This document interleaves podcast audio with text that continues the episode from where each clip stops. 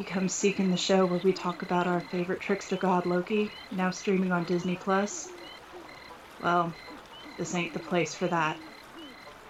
But keep a weather eye out, mates, and hold on tight with both hands if you please. There be squalls ahead, and Davy Jones waiting for them what don't obey.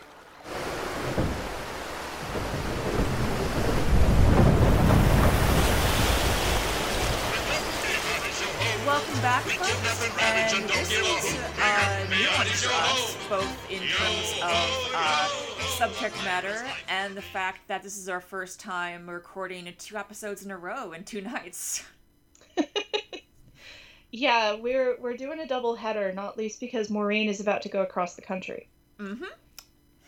Yeah, going to a friend's wedding this weekend, so I am just going to be busy as a bee tomorrow editing uh, this episode and the Thor Ragnarok one for your listening pleasure. And tonight we are going to talk about a new show that, pardon the pun, has made huge waves in the internet fandom. Our flag means death. At the time of recording, this show has been the most in demand show in the US um, for about a month now. It's it's insane. There, you know, I personally living in New York City, which happens to be where uh, HBO is headquartered.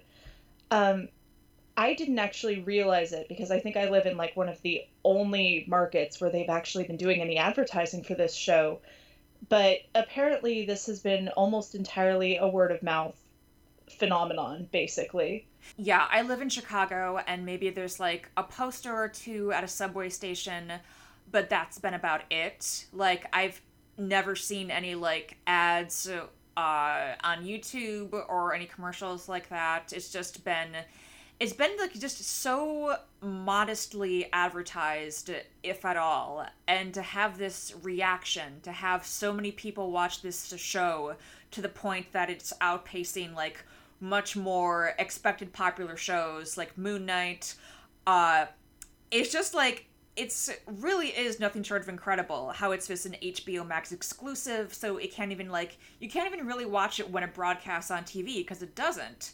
So for it to have like to be this original show with an original premise and it's not based on any like real like pre-existing fictional property, it's just like absolutely amazing to see it doing gangbusters, gangbusters.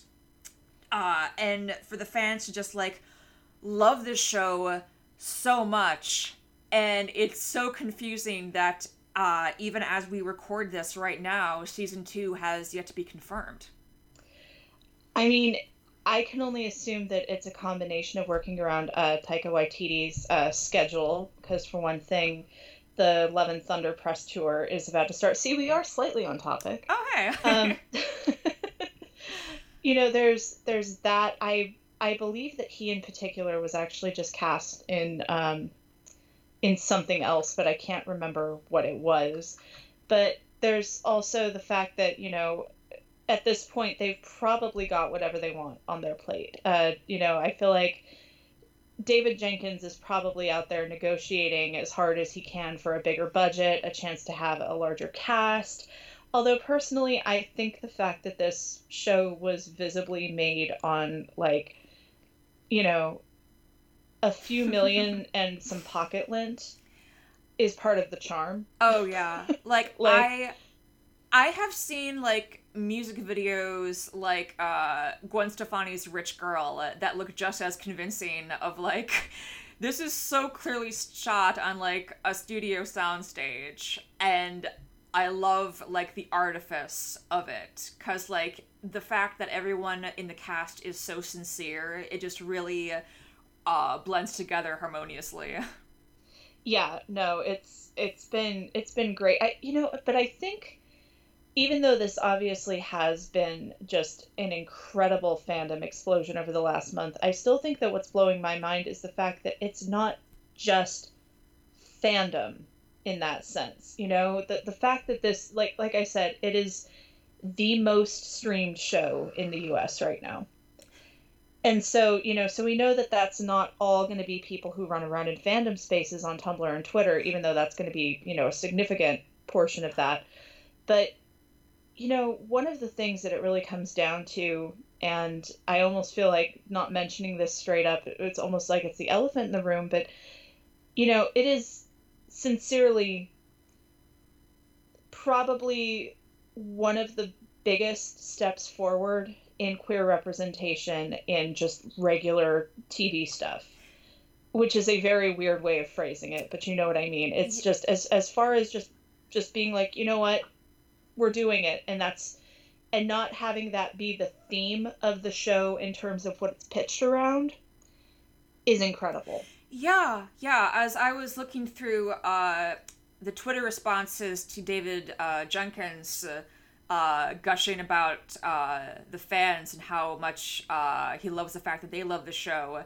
Of course, it's the usual like Tumblr fangirls, but it's also a lot of like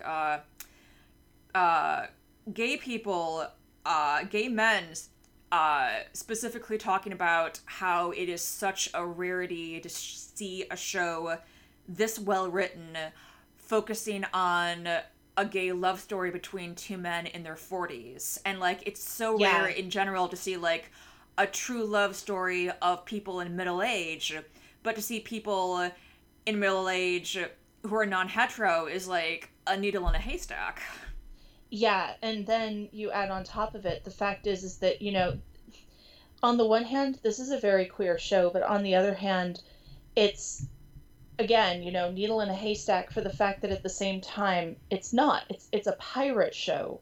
This is a comedy about pirates. That's like that that's I think that's the part that's really blowing my mind right now is that you know that it's it's not like you know oh we're setting out to do like you know a, like another queer as folk type situation.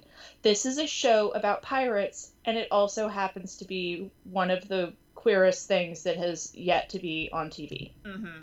And so essentially, Our Flag Means Death is a very, very loose dramatization of a real life 18th century pirate named Stede Bonnet, who you might also remember from um, Assassin's Creed Black Flag, is what I've been told.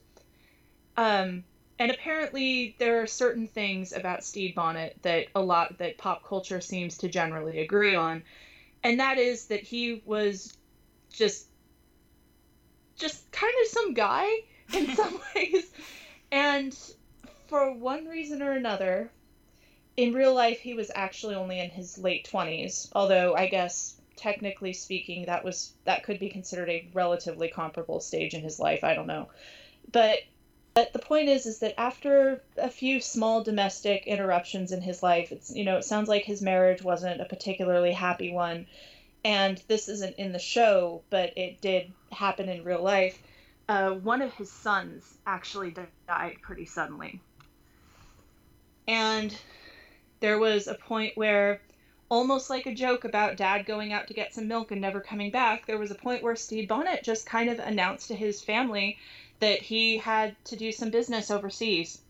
And he never came back because he went to go be a pirate. we don't really know how that was decided. We don't really know, you know, what made him do that. He it seems that there was a, to a certain extent by the time he was actually captured and put on trial a lot of people seem to regard him as being something of a romantic figure in the literary sense and also probably insane.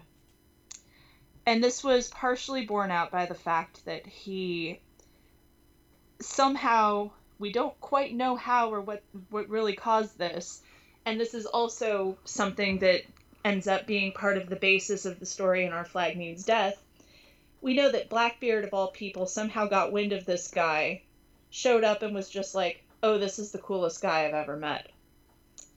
And for a while, they actually were like, you know, pirating partners, and that led to some very, like, it sounds like a joke. And, and the thing is, is that for all the anachronisms and stuff that they put on this show, there are some aspects of it that, you know, when you look at the historical record, it's hilarious to see how well it lent itself to this show and frankly to the idea of them being lovers such as the fact that there was one point where um, i believe it was actually a spanish naval officer who spotted this in real life but um, they were scoping out his ship, or it might have actually been Blackbeard's ship. I can't quite remember, but you know, they had the, the telescope out, and Stede Bonnet was out walking around cheerfully on the deck in a dressing gown.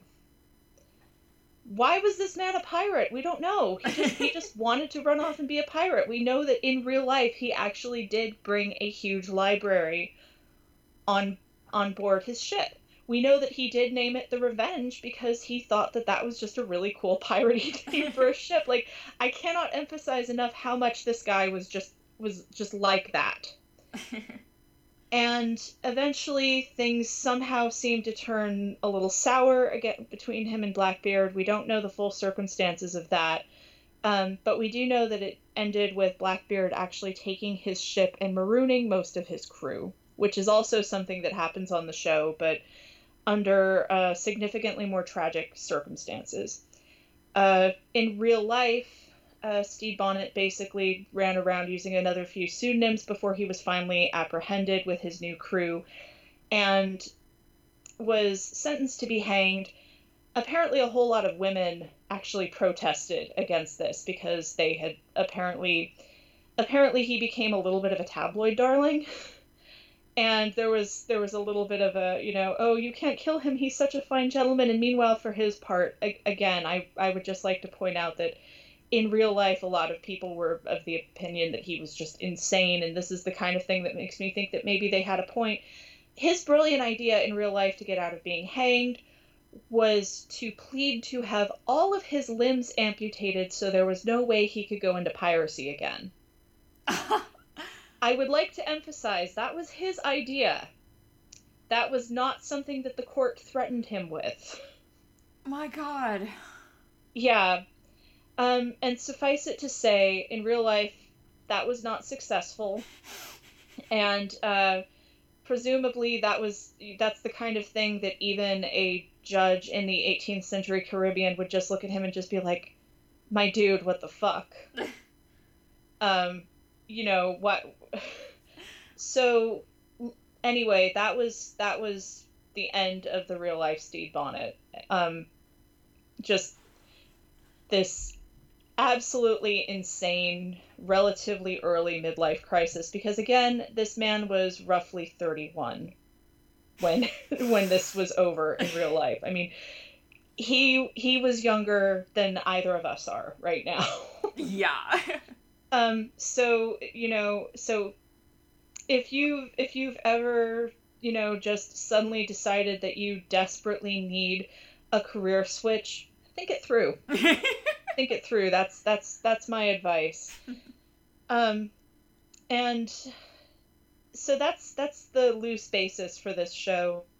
Although, however, um, we're probably not heading toward the hanging, although it wouldn't surprise me if eventually they give the, well, why don't you just cut off my limbs thing at least a shout out because. That is totally something what he would say in the show. it really is. It, it, it really is. So the um, the show's version of Stede Bonnet, who is played by Rhys Darby, I have repeatedly described him as having the general um, bearing and attitude of a really enthusiastic kindergarten teacher. He is. Yeah, I can't think of a better way to describe him. yeah, no, he he you know, he he wants to be a pirate, but he also wants to be as nice about it as possible, which I'll I'll give that a moment for you to consider that. um you know, and and his his crew on the show is made up entirely of characters that were invented for the show However, it does preserve the idea that Blackbeard was, in one way or another, just incredibly intrigued by this guy. Except in this case, Blackbeard is essentially a jaded rock star who dresses exactly like uh, Max Rockatansky. and in a lot of ways, to him, Stede's whole thing represents a way of life that he never had and a number of things that he was never allowed to enjoy and also a level of vulnerability that he was never allowed to be. And it's basically the meeting between them in the show turns into a love story. And as of the end of the first season, it's currently one that is hitting its roughest patch possible. But that's why everybody wants it renewed. So, you know, we're, we're sitting here we're sitting here pushing for it. Yep, with bated breath. uh so I have to ask, uh what what made you want to start watching this show? I mean, for one thing, it's pirates. I I mean, I remember actually hearing about this. I I want to say just the announcement that the show was going to be made probably in like 2018 2019 and i just remember thinking oh this is going to be fun just, just the idea of it being a kind of absurdist pirate comedy and there's a lot of that in this in this show i mean it's it is a period piece only in the loosest possible sense. Yeah, you can really tell uh, it's starring alumni from Flight of the Conchords in terms of just sheer wackiness and like looseness. yeah, and and the entire visual aesthetic, I am I am in love with it. it is it is when I describe this, it sounds really shoddy, but it, there's it's not. There's an earnestness to it, and it's all really nice to look at. I should I should emphasize, but you know, the clothing especially. Like stede is the only one who is really fairly consistently dressed in like actual 18th century clothing, although his, his, he's got like Victorian fancy lad hair. So even that and uh, like I said, Blackbeard spends about 90% of his screen time in what is quite literally Mad Max cosplay, mm-hmm. like down to the knee brace. Ah, uh, I just found out this bit of trivia. Uh, that it's a show that, despite having a relatively uh, meager budget, it really invests in visual storytelling. Uh, yes, yes, so that's yeah but specifically, uh, for the most part, we see Blackbeard wear fingerless gloves. But during the yes. first time he is open with Stede, he is uh, barehanded. And mm-hmm. then after he uh, gets his heart broken and like uh, really surrenders to the Kraken persona, he wears full fingered leather gloves. Yeah. Yeah, he's he's fully closing himself off from that kind of tenderness. Oh, and I just love the visual storytelling so much. I mean, it it's been an interesting couple of weeks because you know, it's nice that at least in this case, Maureen and I are fully on the same page here, because um, I I as I mentioned a few months ago when we did our Dune episode, the, the Dune situation was kind of an interesting ride because, you know, early on, because I I'd read the books at least to the end of God Emperor of Dune, so I was familiar with them, and I, you know, I appreciated a lot of the rather surreal internet shitpost humor that people had made out of it, and so when the new, um, you know, when the Denis Villeneuve uh, Dune movie was coming out and they started making a whole a whole lot of more Dune memes, I was just like, oh yes, Dune memes, the cream of the internet. And I was sending them to Maureen, and she was just like, "Megan, is this going to be the new thing? is this is this going to be like the terror is for you?" And I was like, "Nah, I just you know I like Dune memes." And then here's the thing: this was followed by Maureen getting really into Dune to the point where even literally today she is still sending me Dune memes. it, it is at, at this point like I'm sorry Maureen you were kind of the Dune friend. Um, I own you that. just you, you just went you you just went so you, like you know you you are just you know riding that sandworm for five county lines now. Just call um, me just call me Muad'Dib.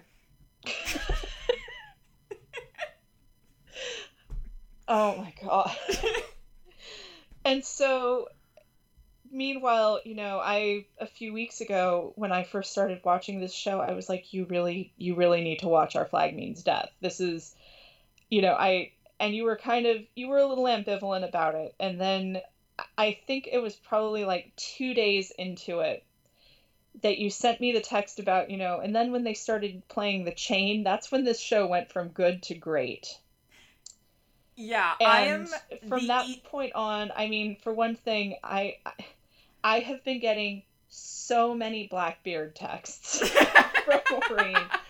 It's you know, I I made I made kind of a vague comment early on about how like oh god, the two main characters of this are like they're exactly the kind of dynamic that you and I tend to cosplay together like when we're not just Thor and Loki. And I, you know, and it kind of hit me a little while into it that I I wasn't sure and I still am not sure how up I would actually be to doing a Stede cosplay. You know, I really don't know how much I want to do like 18th century crossplaying or whatever. I mean, I do have a pair of Fluevog shoes that actually have a buckle on them and like I was kind of like the absolute self-parody of me owning these shoes when we're talking about this but I and but then Maureen was just like oh I don't I don't know if I really connected enough to to Ed as he's called in the show for most of it you know? I don't know if I really you know connected to him and that's kind of important for cosplaying. And then she mentioned that you know also you know she doesn't really have a crush on um on Taika Waititi so then you know she wasn't gonna like you know so that wasn't really gonna enter into it either. And then I after a few days I was just kind of like Maureen, you seem really, really attached to Blackbeard. And she was like, she was like, well, I mean, but, but that's the thing. I don't have a crush on him. And I'm like, no, Maureen, I think you are really attached to this character without wanting to fuck him. And the thing is, it took me so long to wrap my head around that because that is just that just doesn't happen. Like it's so insanely rare for me to like glomp onto a male character without finding him sexually desirable. And meanwhile, I'm me, you know, the non-sexual Loki enjoyer. I'm just sitting here, just like waiting for this to click. just, you know, come on, you're almost there. You're almost there.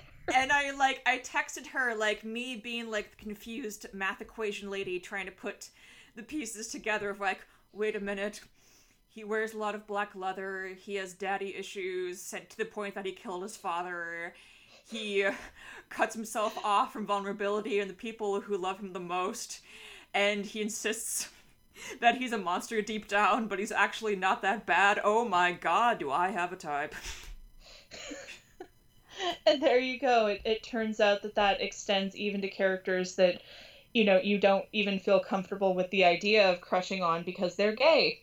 Yeah, that's another thing. Of like, I feel like it would just be like, yeah. Let me be clear. I went to art school in the late 2000s, and I never had a yaoi phase. And after I graduated, during the height of like Tumblr fangirls and shipping and like SuperWhoLock and Merlin, I was never ever into those ships. but god damn it if I don't love me some Black Bonnet. Aw. I mean, this is this that makes it incredibly tolerant that you allowed for me to do so many like you know Fitzier jokes for the sake of my uh, of my Tumblr followers at, back at last year's Comic Con. So thank you for that.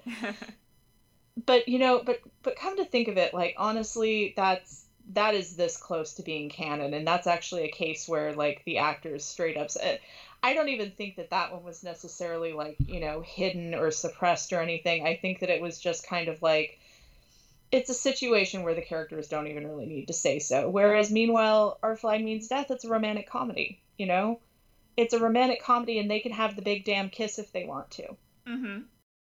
Why do you think it was so easy for the show to have a canonical gay romance when so many shows prior have struggled so much with queer coding and queer baiting? And, like, why do you think that this show has just like been able to take that leap when so many other shows couldn't.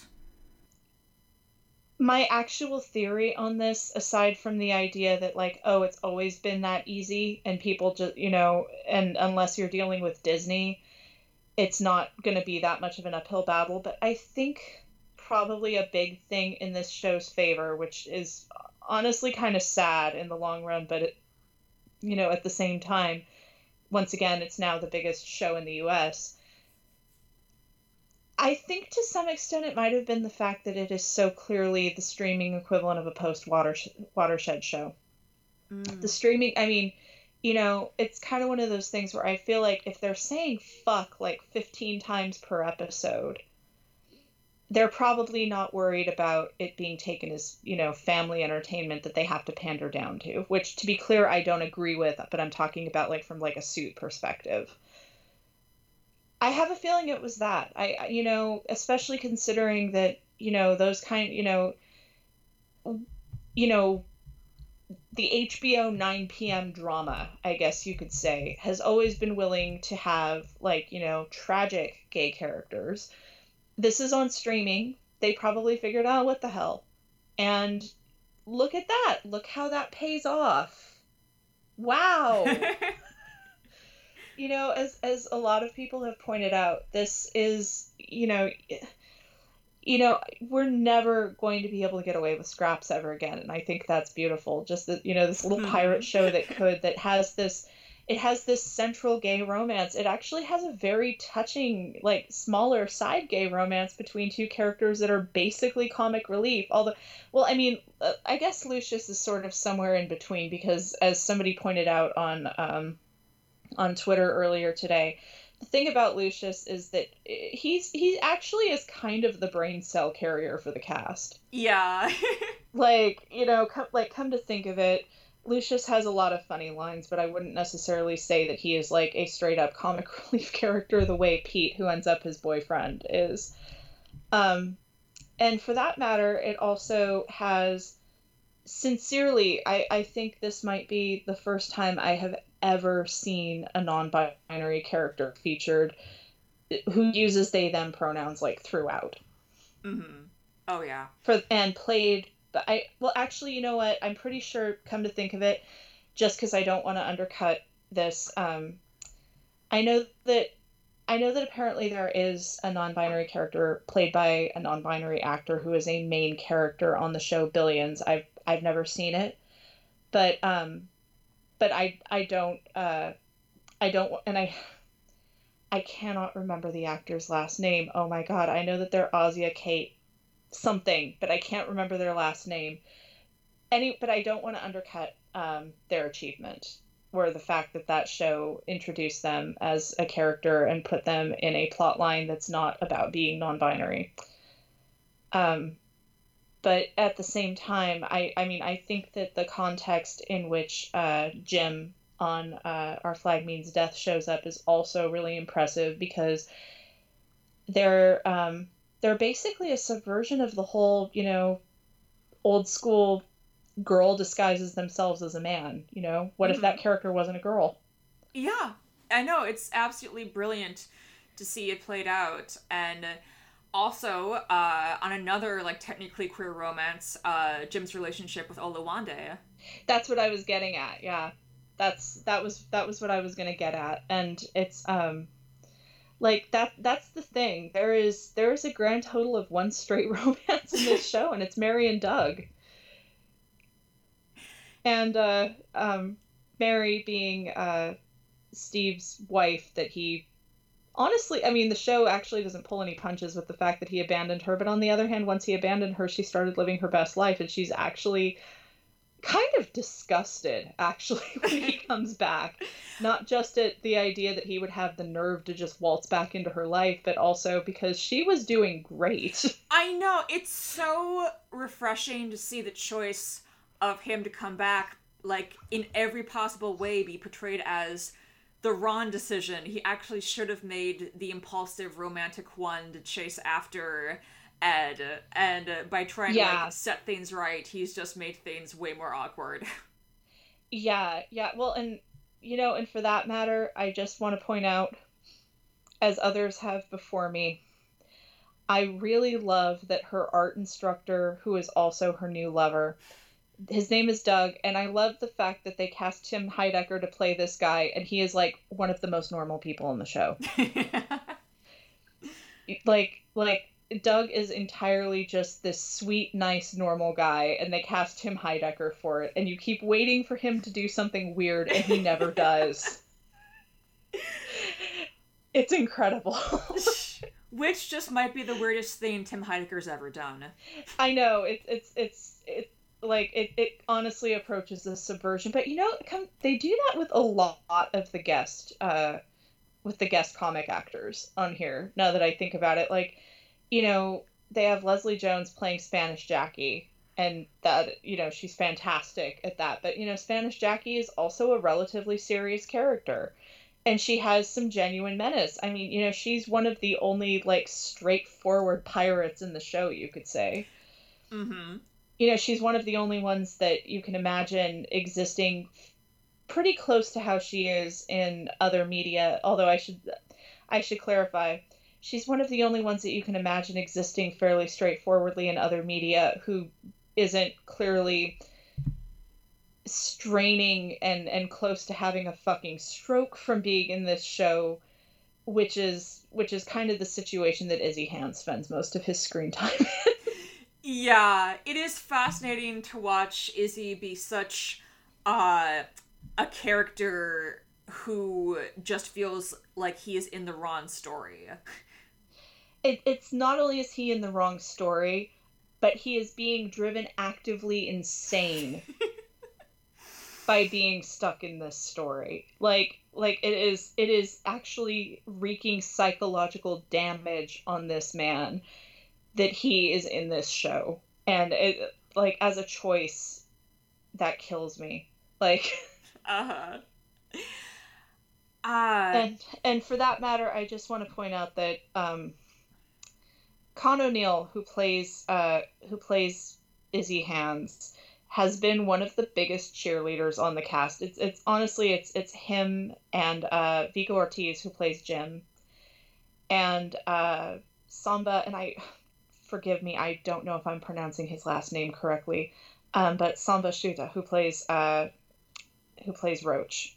The three of them have been very, very actively engaging with the fandom. There's there's been a little bit from Nathan Foad, who plays Lucius as well, although a lot of it has just been fairly apt and not picking at him for saying this because I think it's funny, but okay, I, I know that he's also promoting another show that he's in in the UK right now, so that's also part of it. But I keep seeing him making responses along the lines of, you know, okay, who was going to tell me that you're all so much better at drawing than me? Because frankly, it's just fucked up. that kind of comment. uh, so,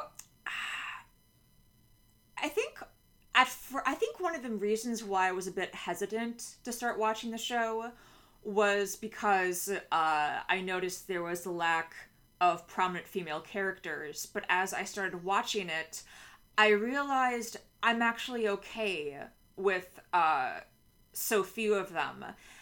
And if it were any other show, that wouldn't be the case. But what makes this different is our flag means death really does uh, present itself as a key, the key, it presents itself as the cure for toxic masculinity and it's all about the journey of finding healthy expressions of manhood and loving your fellow man in every possible way. And of course female characters they wouldn't need to learn that lesson. Yeah it's you know the I would say that you know the lesson the only female character in this who's really quite tied into a lesson in the same way unless you count Mary's really beautiful speech about what being in love with Doug feels like that helps uh, Stede realize that very definitively what he was feeling for Ed is like you know true love is um, Jackie's heart to heart with uh, Jim mm. about how at this point they're pretty much at a stalemate and revenge isn't going to solve Jim's problems. Yeah, and I love that uh, the role Izzy plays is basically like the devil on the shoulder of like yeah. telling Blackbeard to like revert to his old self and not like not go soft, not uh, choose love, uh, just to like really close himself off. And he's just like a great uh, contrast character to Stede. And you know, and honestly, it's kind of horrifying because you know this is I, I realize that at this point, like everybody listening to this will have probably devoured the whole show. So, I mean, at this point, we're not really worried about spoilers around here. I mean, we've already said so many of them. But, um, you know, at the same time, it, it also wraps around to the idea that, you know, Izzy himself doesn't really allow himself to experience any you know it's it is incredibly obvious that he is also in love with blackbeard. Like like you know it it, it just oozes from everything he does except the thing is is that he safely transferred that into the idea of being obsessed with keeping him as blackbeard of keeping him this violent hyper masculine murderous ideal to the point where you know people meme about it all the time and it and like and when you describe it out of context it's really fun but you know the bit where he reverts to the persona by making izzy eat his own toe is it, it's not actually played for comedy in the slightest no it's horrifying to watch and it's such uh, such an effective scene because izzy yeah. gets what he wants but he completely forgot yeah, that kind of comes with the territory. He's unleashed the beast, and now he has to deal with it. Yeah, but at the same time, the fact that Izzy's response is to start genuinely shakily smiling with his own blood coming down his chin, like Jesus Christ. Um, I mean, and the thing is, is that you know, I I'd already seen that scene described before I got to it, and I was really expecting it to be played for pretty much just gross out comedy you know, even if it did represent him, you know, going back into his darkest self and everybody, you know, describing and, and the fact is is that, you know, Izzy does almost you know, he he pretty much creams himself over it. possibly literally. But the thing is is that the way that it plays out in context, it does not it doesn't even come off as black comedy in my opinion. It oh, is no. just it is just straight up horrifying. It's I, I think it's because I really thought that it was gonna, you know, the way that the way that I'd seen it described really came off like it was going to be like you know really visual what what was going on and a lot of like you know screaming like eat it eat it or whatever at him. And instead it's just like you know he goes in and he you know he he cuts his, his fucking toe off and just like gently nudges it into his mouth like go on. Go on. Don't forget to chew. And it's like holy fuck. What is going on i'm laughing now but it's it's not funny the way it plays no, out, and it ha- and the tonal shift actually really works for that. It I mean, absolutely works. I mean, that's one of the reasons I love the show so much. It's such a good comedy until it's not. yeah, yeah. I mean, same with you know, at the very least, attempted, possible, successful. I don't know, murder of Lucius. like you know, and when you think about the fact that he's the one who's like seen him hiding in the blanket fort crying and everything. It's like he's clearing up a loose end. Oh yeah. He's he's getting rid of the you know, if Stede's out of his life, he's getting rid of the only other person who has ever seen him that vulnerable. Mm-hmm. And it's and I I also think that just the idea of Stede initially leaving because not only does he feel guilty about how he abandoned his family, although then the show makes it very clear that you know he just he doesn't have any fucking idea how to be with his family. He he does eventually you know make he does eventually make his peace with all of them, but you know he he doesn't it doesn't work, and you know and he. Uh, you know, and he and Mary, you know, they don't like each other at first is you know they don't really like each other until they both concede that they're in love with other people mm-hmm. but the his entire reason for leaving is that he want is you know that he he thinks he's ruined ed which is just heartbreaking like that's the thing is that he actually comes to believe that you know that by the simple fact of ed wanting to throw away that life for his sake that he's broken him on some level which you know which which you know which admiral badminton basically screams at him you know which by the way he doesn't get talked about in the context of this show very much, but you know, props to Rory Kinnear for managing to play those guys as two separate kinds of asshole. It's Oh, really yeah. impressive. It, it's really it, it's it, it is really striking how different he manages to make them from each other. So uniquely loathsome in his performance. Yeah, and at the same time, he manages to characterize them as two very different slime bags, and I it, like that really stands out. Mm-hmm.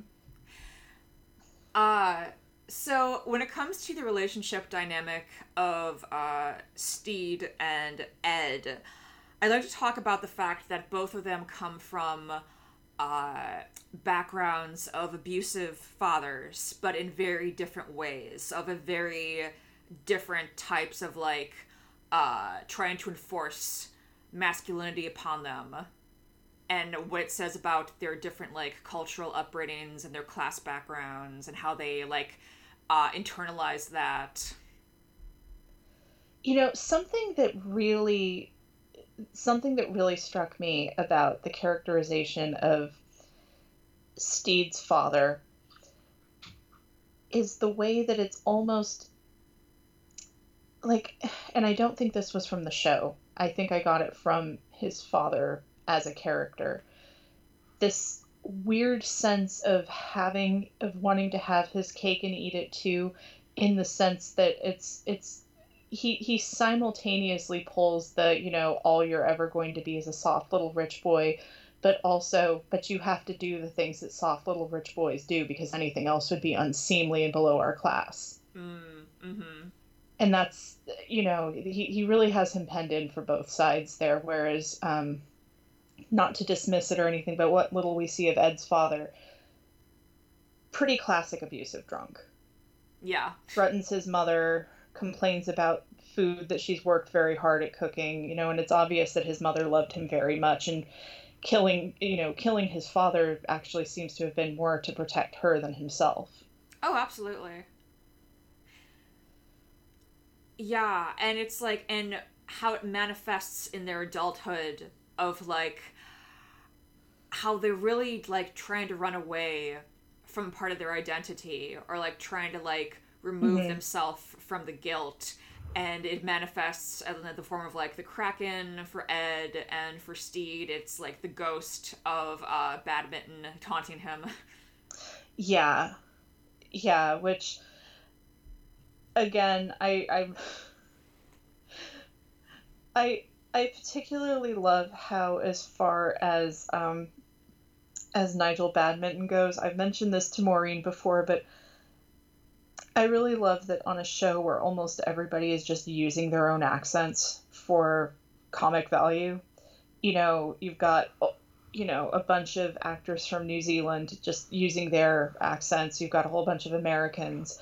Um, you've got uh, Samba Schutte speaking Dutch, you know, that sort of thing. Um, but then uh, I really like that with uh, with Nigel Badminton in particular, Rory Kinnear exaggerates his own accent to the point where I swear he sounds like Homer Simpson doing a fancy lad voice sometimes. and it kills me. Uh, yes. All the actors do their natural accent, and then there's the Swede. Oh, that's true. that's that's true. Well, and for that matter, it, is is Ewan Bremner's accent that strong as as Buttons is, is or is that a little bit exaggerated? I, can't don't tell. Oh oh, well, okay, okay, and then honorable mention to Will Arnett playing uh, Calico Jack Rackham as basically a misplaced cowboy. Yes. it's a show about pirates, and he rolls up like a cowboy. and doing uh, basically a southern accented version of his Lego Batman voice at that. oh my god, yes. Honestly, he he almost sound he there are points where he almost sounds like Michael Keaton as Beetlejuice. honestly, he reminded me a lot of like a live action BoJack Horseman, just in like encouraging toxic behavior and bringing out the worst in people close to him.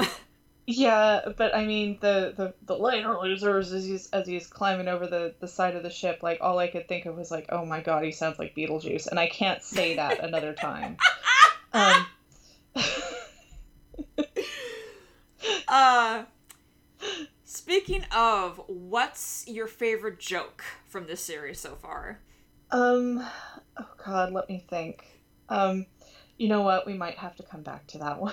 maybe we'll maybe we'll have to do that later on in the episode. Okay. Because I I need to I need to actually think, and you know what? I might even have to look on my own Twitter for that while we're doing this. But um, my favorite joke is the flawlessly executed one where they're on the ship with the French aristocrats and Frenchie and Oluwande literally yes. manipulate them into a pyramid scheme.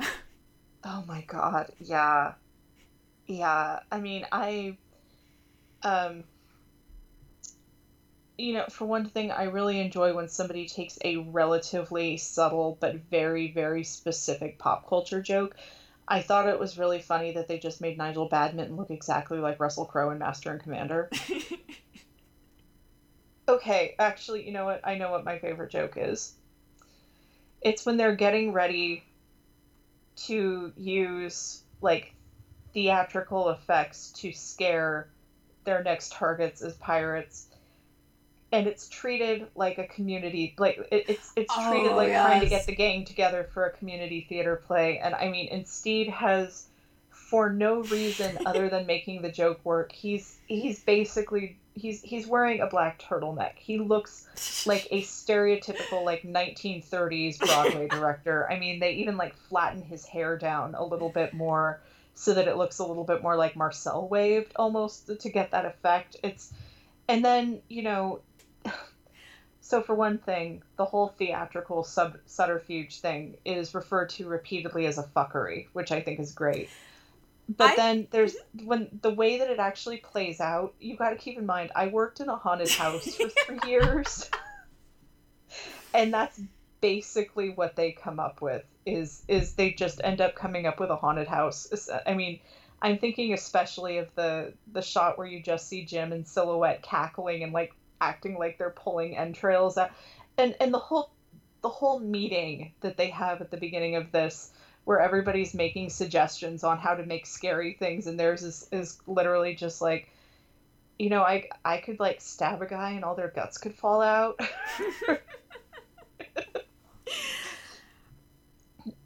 I knew very early on watching the pilot that I would like this show because of the crew uh, are trying to arrange a mutiny, but when they uh, try and reconsider why they would want to keep Stede alive, they bring up, okay, but he's telling the story of a little one puppet and he does the voices. I would like to point out that apparently the historical Stede Bonnet actually did read to his crew on a regular basis. Stranger than fiction. Ah, do we have any other thing we'd like to talk about this show? Um, I'm trying to think.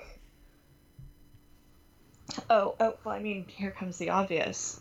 Okay, so considering that at least one more season is pretty much inevitable, what would you like to see happen? Because I know that one of the popular themes that people keep bringing up for this on Tumblr is, you know, they want to have a musical episode that's all ABBA. Oh my god, yes. um I I mean, I've had a couple of straight up like full character ideas that are so developed that at this point I just know I'm setting myself up for disappointment because it's not like David Jenkins is reading my Twitter and taking notes. but you know, for one thing, I I would love to see more historical pirates on there. I mean, so one of the side effects of watching this show has been that I have convinced Maureen to watch Black Sails, which we will probably be doing as our next project, um, at least to get the first season over with before uh, we start watching the Obi Wan show and recapping that in a new side series called So Uncivilized. um, and that one's going to be um, basically the same format as the Loki show. Um, but you know, there are a there's there are a lot of Black Sails fingerprints on this show, and the thing is, is that I know that David Jenkins hasn't seen the show, um, and didn't want to get influenced by it. But uh, to quote uh, one of our Flag Mean Death's sister fandoms, Good Omens, I still think somebody was playing silly buggers here because there's clearly a lot of Black Sails influence in here, and it, maybe not from him, but from somebody else in the writers' room or something. I mean, for one thing, the use of Avalanche by Leonard Cohen is a pretty big tell. But there's also a lot of things in here that even if they're they're funny enough as a historical thing, but they're even funnier if you've seen Black Sails. I mean, I was losing my mind when they had uh, Ed and uh, Calico Jack talking about uh, Benjamin Hornigold and just being like, "Oh, such a dick, such a fucking dick," because like, yeah, that seems to be a con- a constant across continuities. Big, he, he is he's he's in Black Sails and he's a huge fucking dick. but it had me thinking about how you know I would I would love to see more historical pirates in this, which you know technic you know technically our two leads are also Calico Jack but um, I've had some ideas for other pirates to put in this. And one of them is I would love to see Samuel Bellamy, otherwise known as Black Sam Bellamy. Um, and my a big part of my idea for him was almost sitting back and thinking, how could we put a straight character on this show that would still make queerphobes really itchy? and I was thinking, so Sam Bellamy in real life is probably single-handedly responsible for the entire like romantic good guy pirate image. He was definitely about as close to that as you were going to get in real life, unless you count um, the significantly less known, although I am about to read a book about them.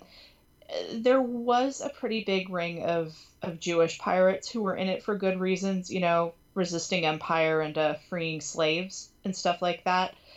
But most of the image that we have uh, comes from Sam Bellamy, who was an enlisted. Uh, I think he might have actually been like shanghaied into the navy.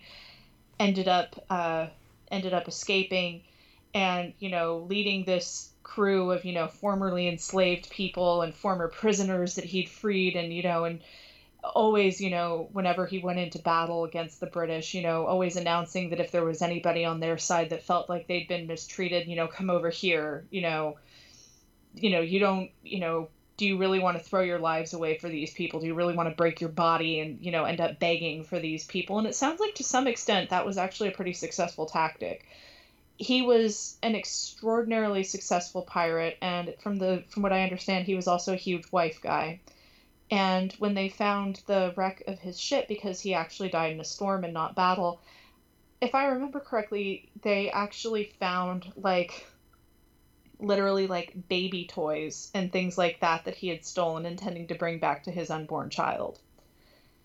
You know just this this really over the top romantic sympathetic figure. And that means that for the purposes of this show not only do you really want to exaggerate the wife guy detail into the idea that you know we know more about their sex life than anybody needs to know. And it's kind of like well okay good for you guys.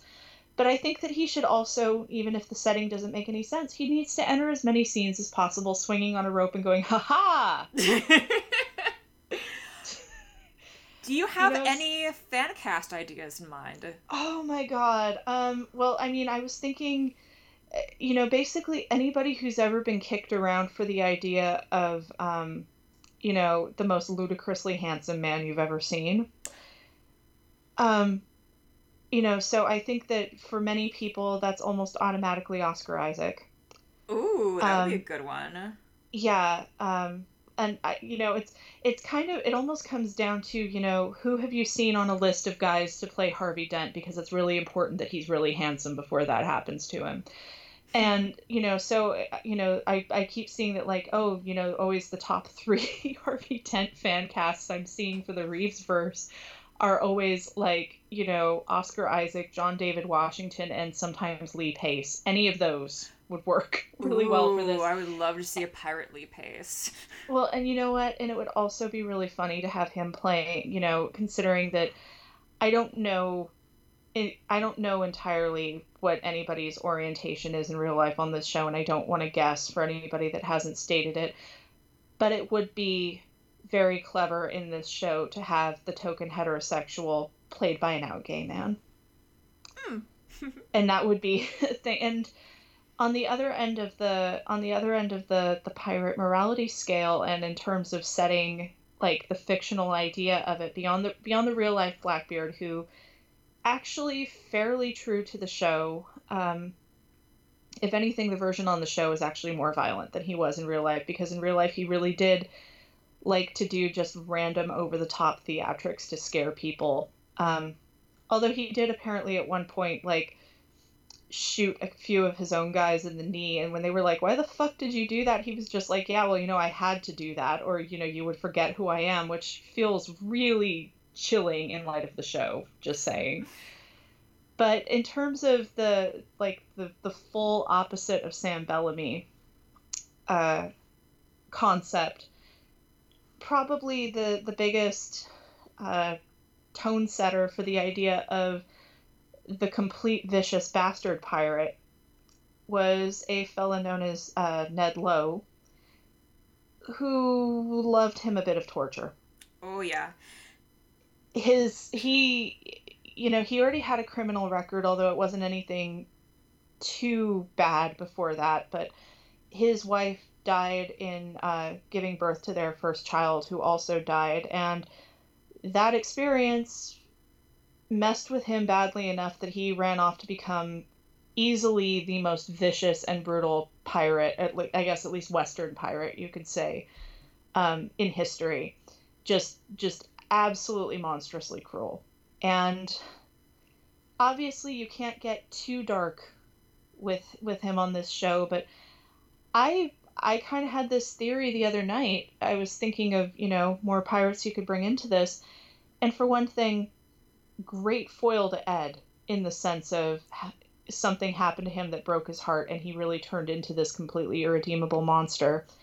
But also thinking about the idea of, you know, who would be somebody who typically most of the time does comedy and would be really good at coming off super friendly until he does something just absolutely gut wrenchingly awful, even if it's on screen and he's even if it's off screen and he's walking back on spattered blood.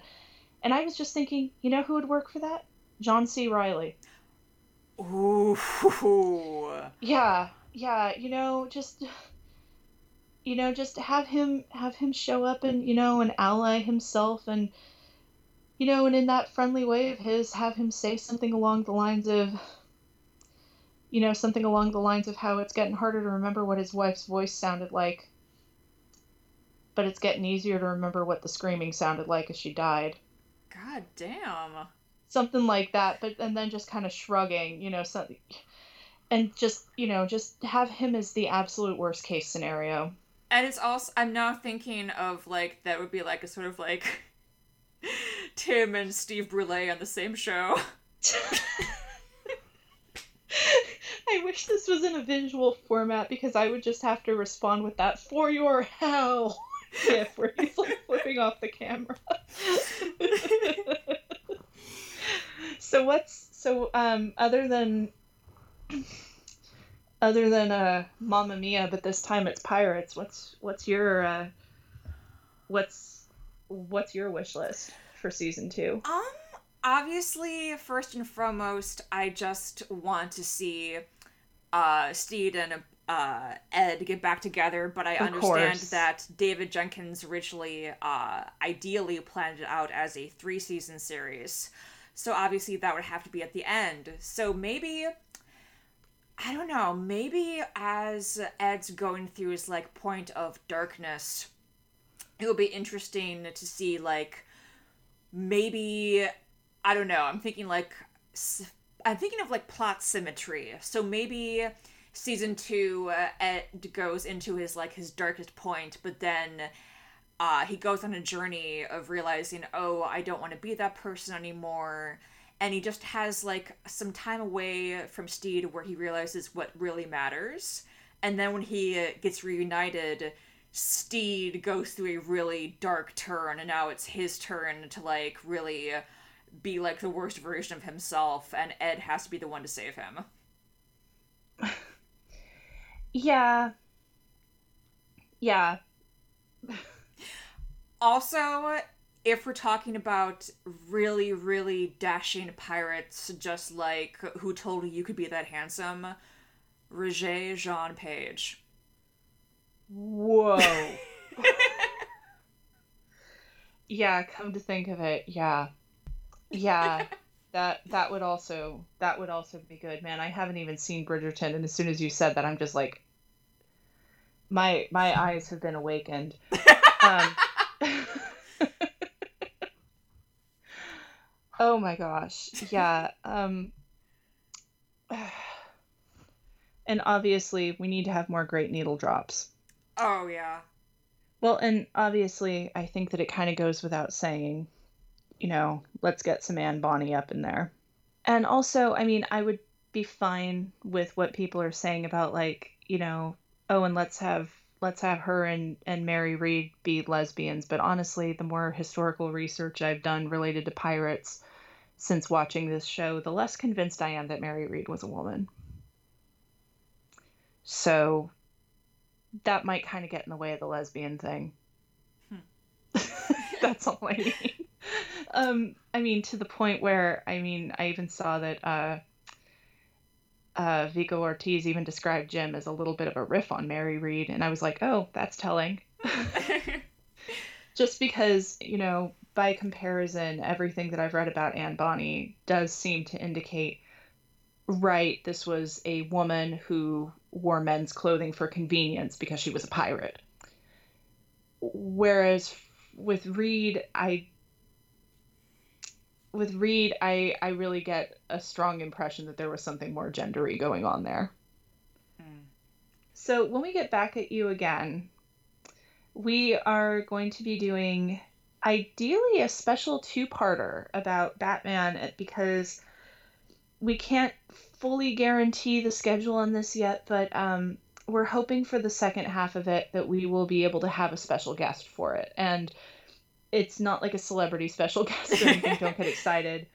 But um, we um, are hopefully going to be able to, even whether it's a one or two parter, we are going to be doing a deep dive into a little known bit of Batman fandom history and I don't want to spoil it too much there, but it's um, it will also serve as some of the first uh, preview of what we will be doing on the podcast that we are on with my friend Gibson Del Judas. A Good Nightmare Comes So Rarely, the rise and fall of Dance of the Vampires. Yeah. So there, so, we've got that to look forward to. We've got the Obi Wan show to look forward to, and pretty soon we are going to start watching Black um, Black Sails. Yep. So we have a lot of fun topics we can't wait to share with you. So stick around and listen up.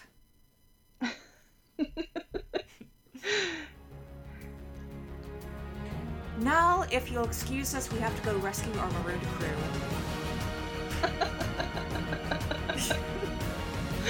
who, who is the crew? We had a crew? well, we do now. Good night, everybody. Good night.